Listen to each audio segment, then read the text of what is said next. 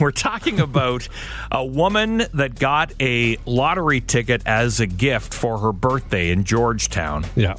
And the ticket that she got from her friend for a gift actually won $100,000. Yeah. We were talking about what we would do, like how much we would give back, if anything, if it were us who won the $100,000. dollars mm-hmm. I said I'd give back about 10000 Okay. All right. you. Which is 10 per, 10%.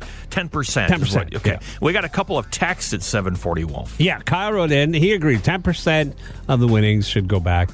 Um, Cheryl also wrote in uh, saying a thousand. Now this is all based on uh, if if everybody won a hundred thousand dollars Right. Mm-hmm. jackpot, um, she would give back a thousand dollars. So one percent back. I had said that I, on purpose, don't give lottery tickets as Right. gifts Yeah. for to friends, like in a birthday card, because If they won. if they won, what happens? Like, do I get anything? I don't know.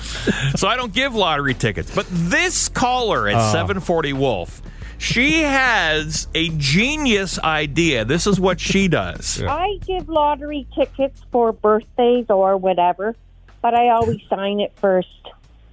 So you, so you're the only one that can claim it. So that they have to share it with me. that's hilarious. Here's a lottery ticket. I've signed it though, just in case it's a winner. Exactly.